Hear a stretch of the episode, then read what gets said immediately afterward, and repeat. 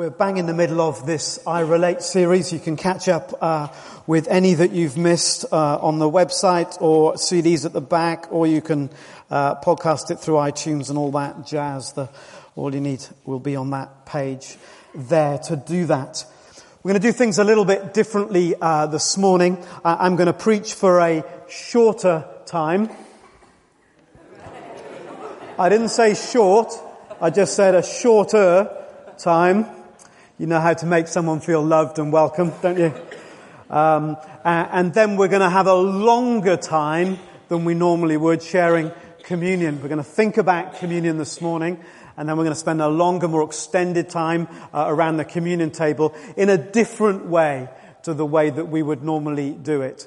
And the reason we're at this point in our journey as a church is that uh, we started talking, you'll remember, uh, in the earlier part of the year about reviewing communion at our church meeting. You might remember a, a, meeting when we came up with lots of different ways as we shared around our tables of, of ways in which we could share communion that would draw out different aspects of what it means to share the Lord's Supper. And I'm going to talk a little bit about what some of those different aspects might be this morning. And then in the way that we go on to share communion, we'll emphasize one in particular that perhaps doesn't always get as much emphasis in some of the other ways that we would celebrate communion together. The tradition is this, that we eat and drink. But the Bible actually isn't, is quite, um, in terms of logistics, the Bible is very unclear as to exactly how, where, and when uh, you should share communion. What the Bible is clear about is certain principles about what the meal represents. And it's those principles I'd like us to uh, explore together this morning. Uh, and then, as I say, draw one out so we can spend an extended amount of time around the Lord's table. So, number one, we are to remember communion. What is it? What's it for? Who's it for? What's it about? It's to remember. I received from the Lord what I also passed on to you. The Lord Jesus on the night he was betrayed took bread and when he'd given thanks, he broke it and said, this is my body, which is for you. Do this in remembrance of me. Whatever else it is, it points to Jesus and our central call to remember him. Not just his life in general, but to remember his death in particular. The context is a broken body and poured out blood. Do this, focus on something that helps you think more about my death than my life, and use that to remember me. The cross casts a shadow over everything. You may remember when we went through the whole of the Bible a year or so ago with our story series, how we saw time and time again there were nods and winks towards the cross and the resurrection right the way through the Old Testament. Do you remember that?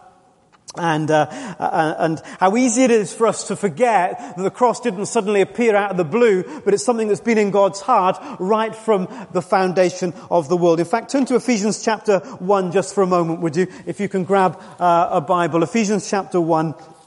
And maybe someone can just shout out the page reference because my Bible is a different number. 1173. Page 1173 if you've got a Bible that's in, in front of you uh, from the pew.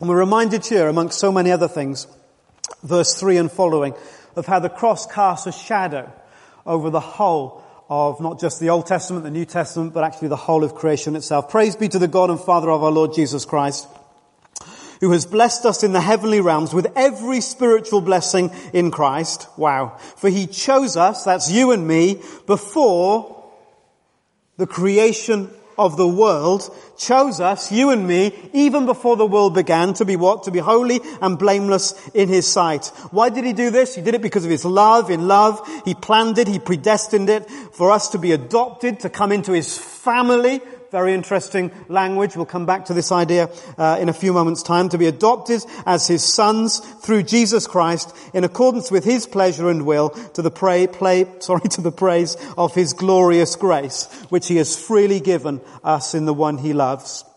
Verse 7, in whom we have redemption or forgiveness or uh, put right with God or the price has been paid, whatever language you choose to use. In him we have all of that through his blood.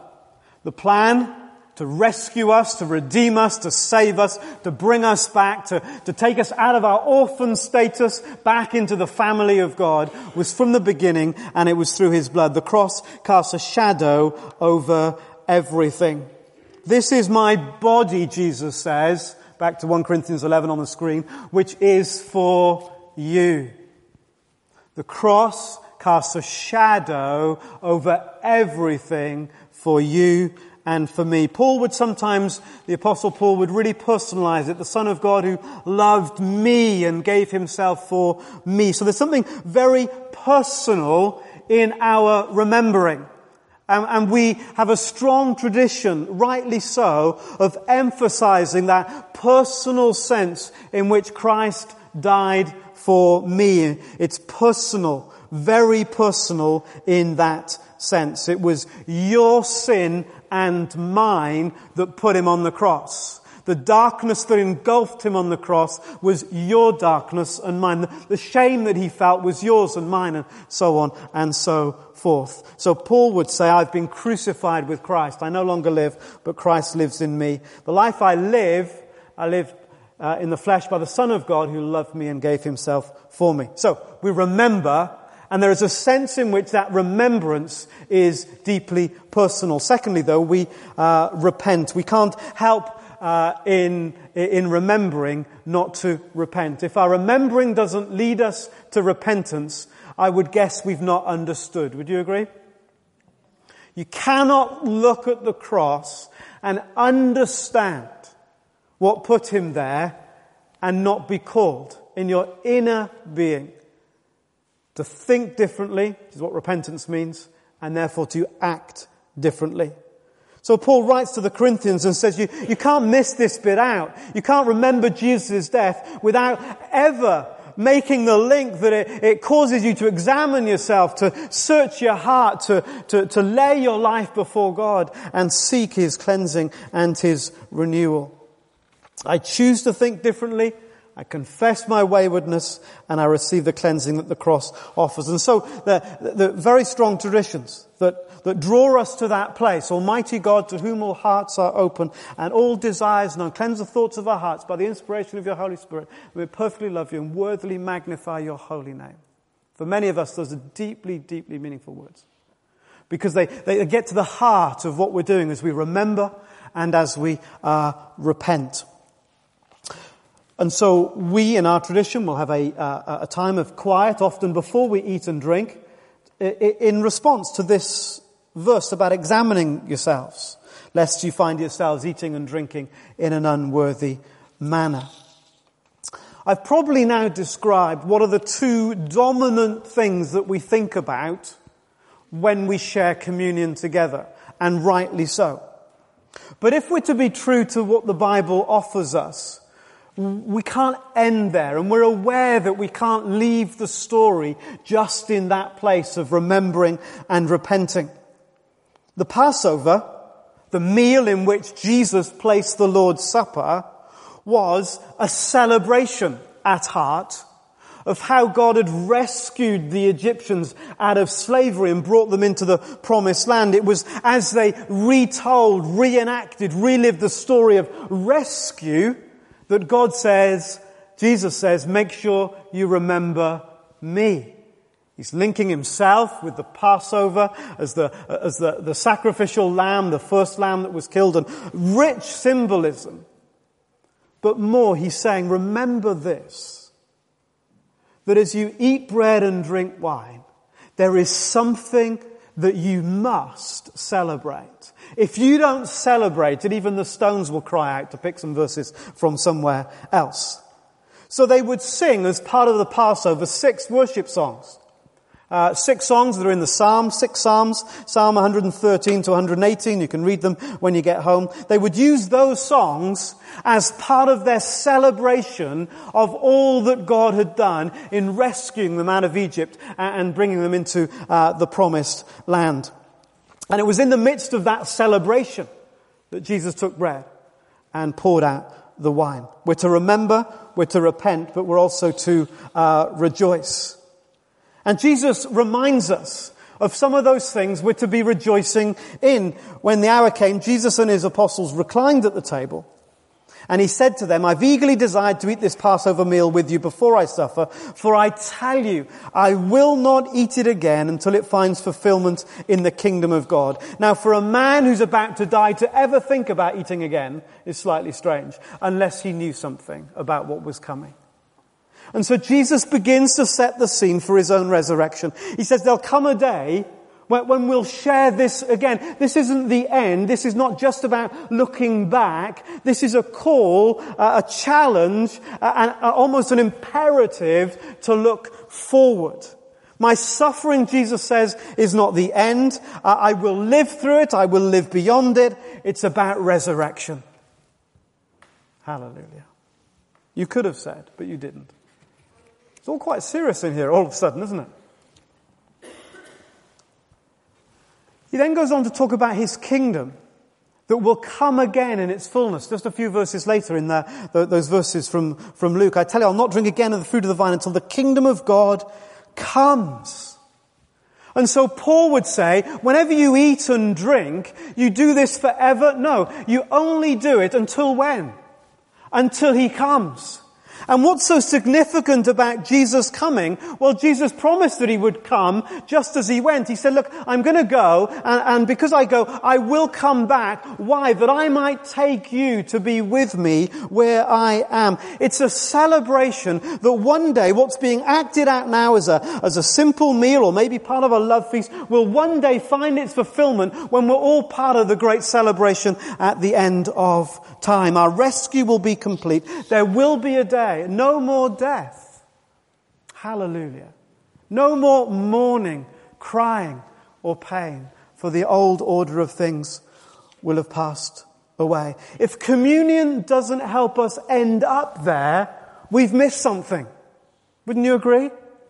Jesus came not just that we might look back, but that we might look forward. He came not just to deal with our past, but so that we could uh, embrace and anticipate the future that's coming. Now, capturing that sense of celebration in the midst of the remembering is not always that easy for us to do. It was easier in times past because they would share the Lord's Supper usually as part of a bigger meal or a feast, even to use our language, a party. So in the midst of God's people getting together, celebrating God's goodness, rejoicing in the fact that He called them out of darkness into light, rejoicing in the fact that once they were orphans, but now they're the family of God. So in the midst of all that celebration of God's goodness, they would eat bread and drink wine. So it flowed from celebration and back into celebration. It doesn't take anything away from the seriousness of the remembering or the reality of the repentance. But it was caught up in this sense of celebration that, that we stand amazingly in the grace of God. We stand amazingly in His lavish gift of grace upon us. And so their feasts in which they would share communion, the Passover, a great celebration in which the first communion meal was held, kind of cocooned it in this sense of rejoicing and celebrating in God's goodness in all that He has done, in the life that He's given. Now, our morsel of bread and our thimble of wine hardly counts as a feast and a celebration.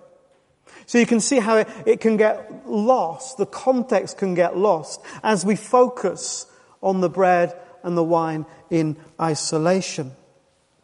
And so they would sing these hymns and then they would sing uh, four hymns, four uh, songs, worship songs that they would save to the end to end on a note of celebration. Uh, and the greatest celebrations in the Bible to be fair, are when people are rescued and restored and, and saved. And David prayed, didn't he? Restore to me the joy of my salvation. Uh, and Jesus says, when one sinner repents, what happens? There's a party in heaven. If there's a party in heaven, you have to ask yourself why sometimes we can be so miserable. If there's a party in heaven, coming out of what we're celebrating. So, so, so we need to remember and we need to repent. But if it doesn't lead us to a depth of rejoicing, something's got disconnected for us along the way. And fourthly, we're to recognize one another in the midst of it as the body of Christ. There is one love. We who are many are one body, for we all partake of the one loaf. The Bible talks again and again about us being built into a family. Uh, 1 Peter, as you come to him, the living stone rejected by men, but chosen and precious to him, you also like living stones are being built into a spiritual house, into an oikos, into a, a extended family set of relationships. Uh, spiritual house, what? To be holy, to be a holy priesthood, offering spiritual sacrifices acceptable to God through Jesus Christ. The strongest expression of that welcome, of that togetherness, was in a meal. That was the way you expressed that kind of welcome and acceptance. That's why at the end of the Bible, there's this image of Jesus standing on the outside of someone's life, knocking the door of their heart. And if they open the door, he'll come in and what will they do? They'll fellowship because they will eat. The core word is eat. They will eat a meal together. And the reason we say fellowship is because we understand the depth and the quality of that, of that eating. It wasn't a Big Mac. This was not fast food. This was a, a meal of welcome and acceptance. And so the unity that the Bible speaks of in the New Testament so often finds itself not in our meeting together, but in our mealing together around a common table. Once you were not a people, but now you are the people of God. Once you'd not received mercy, but now you have received mercy. There's a, a, a, a, very important sense that as we, as we share communion, we must recognize that God's taken us out of our life of isolation. And as God has become our Father, so we have become a family. And as we share that meal, that's what Jesus had in mind in the midst of the Passover. They gathered for the Passover celebration as a family. What was Jesus saying about those 12 disciples when he said, let's share the Passover together? He was conferring on them a, a, a, set of honor that you are my family as we share this meal together. Not surprisingly then, after Jesus came back after his resurrection, he invites them to a meal on the beach. And not surprisingly then that the early church daily met and shared love feasts and meals together in the midst of breaking of bread.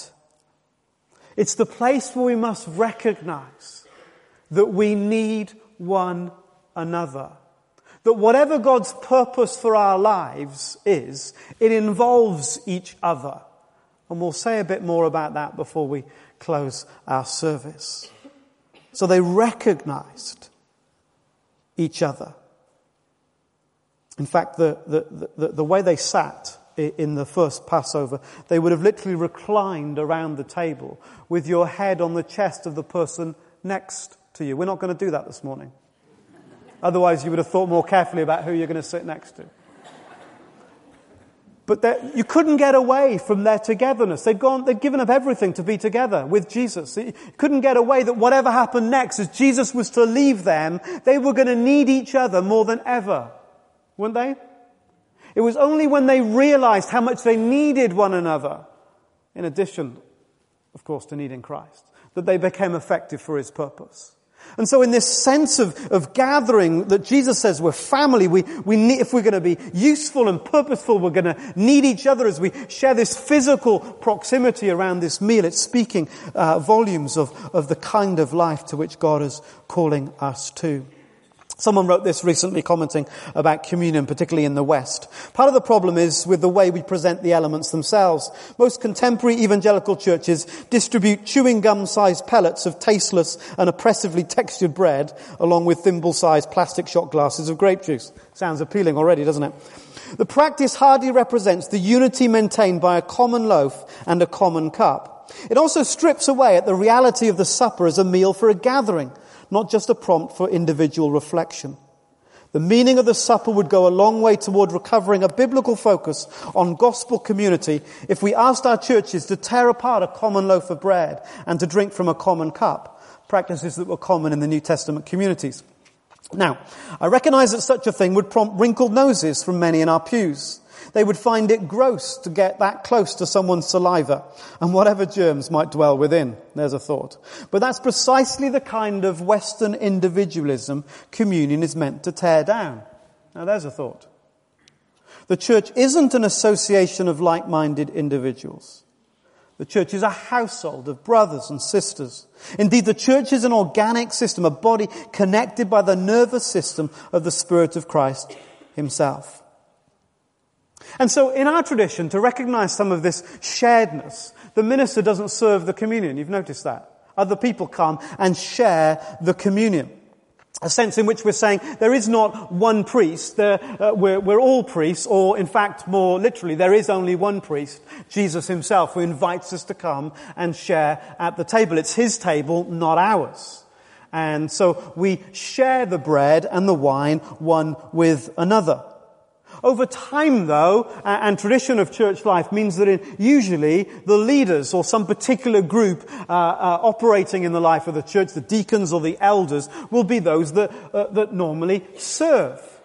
That again can build a sense in which this is not about everybody, but there are some special people that are able to serve, and then there's the rest of us that are able to uh, to partake. Now we've tried to break that down in recent years as much as we can with inviting all kinds of different groups and small groups and so on to help us with serving. It's a reminder that we share one with another. And the way we'll share communion in just a moment is for us to particularly emphasize the fact that we'll share, we share one with another. And so there are three tables, one upstairs and two either side. I'm going to invite people to come and to share one with another. I'll say a little bit more about the logistics of that in a moment.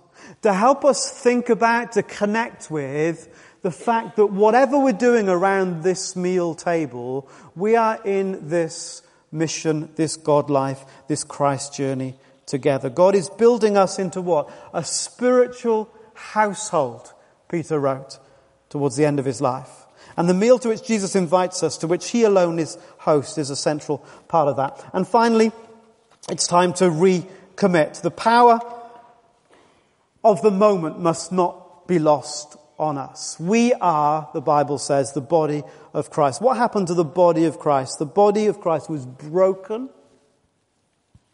and poured out.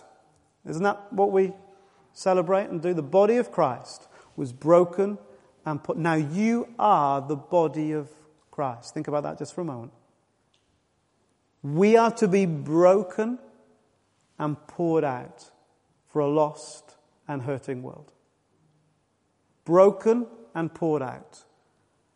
While the bread had barely reached his stomach and the wine was fresh on his lips, Jesus headed to the cross. We cannot break bread and drink wine without a commitment to being a people that are prepared to be broken and poured out for the life of the world.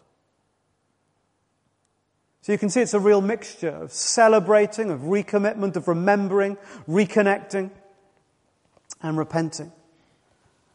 And in a sense, if you can look at it slightly differently in this I Relate series. It's all about relationships. Our relationship to God, our relationship to one another, our relationship to ourselves, sorry, our relationships to one another, our relationships to our spiritual family, and our relationship to a world that is lost. We're going to share around the Lord's table now. And to help us do that, we're going to, uh, to help us do that and to think particularly about this sense of being family, of being together, that we serve one another, that we share with one another. Uh, I'm going to lead us in a moment in our prayer of thanks. And then those of us that are leading in the service this morning, the musicians and myself and a couple of others, will will just go and share communion together while the rest of us use that time for quiet reflection, that examining ourselves, saying to God those things we know that we must, putting those things right that we know need to be put right, saying those things that are as yet unsaid. And then as the musicians come and just lead us quietly in worship for an extended period of time, we're just going to invite different groups, perhaps a couple of pews at a time, to come to the left, to the right, and upstairs, and to gather around the table, and there'll be people there to help you to facilitate it. But the invitation is this, for you just to share one with another the bread and the wine. This is the body of Christ broken for you. This is the blood of Christ poured out for you. To be honest, there are no rules. It doesn't matter what you say. You're just offering it to one another as a blessing. And then just to seize that moment to pray one for another in that group. Now, uh, there's plenty of space. Move to one side perhaps to do that. Go back to your pews to do that. Take some other space. You can use all the space in the church or at the back. All of that's fine. Just to seize the moment as you share bread and wine to pray God's blessing on one another. And particularly in mind about what it means to be broken and poured out. I'm asking God's blessing on this person who's part of my family because this week they're going out into the mission that God's called them to, and I want them to know his or her blessing in that place. If you're not sure where you are with Jesus, not sure that communion is something you want to be part of this morning, you can come out and we'd love to pray with you. Come out with your group, that will be fine. If you want to stay where you're seating, that will be absolutely fine as well. No one's looking, no one's judging, no one's watching. All of that's perfectly fine. This is a time for all of us to be comfortable in whatever way we choose. Some of you uh, perhaps logistically can't come to the front. We'll come and serve you, so don't be anxious uh, about that. Let's pray, shall we, as we gather around the Lord's table.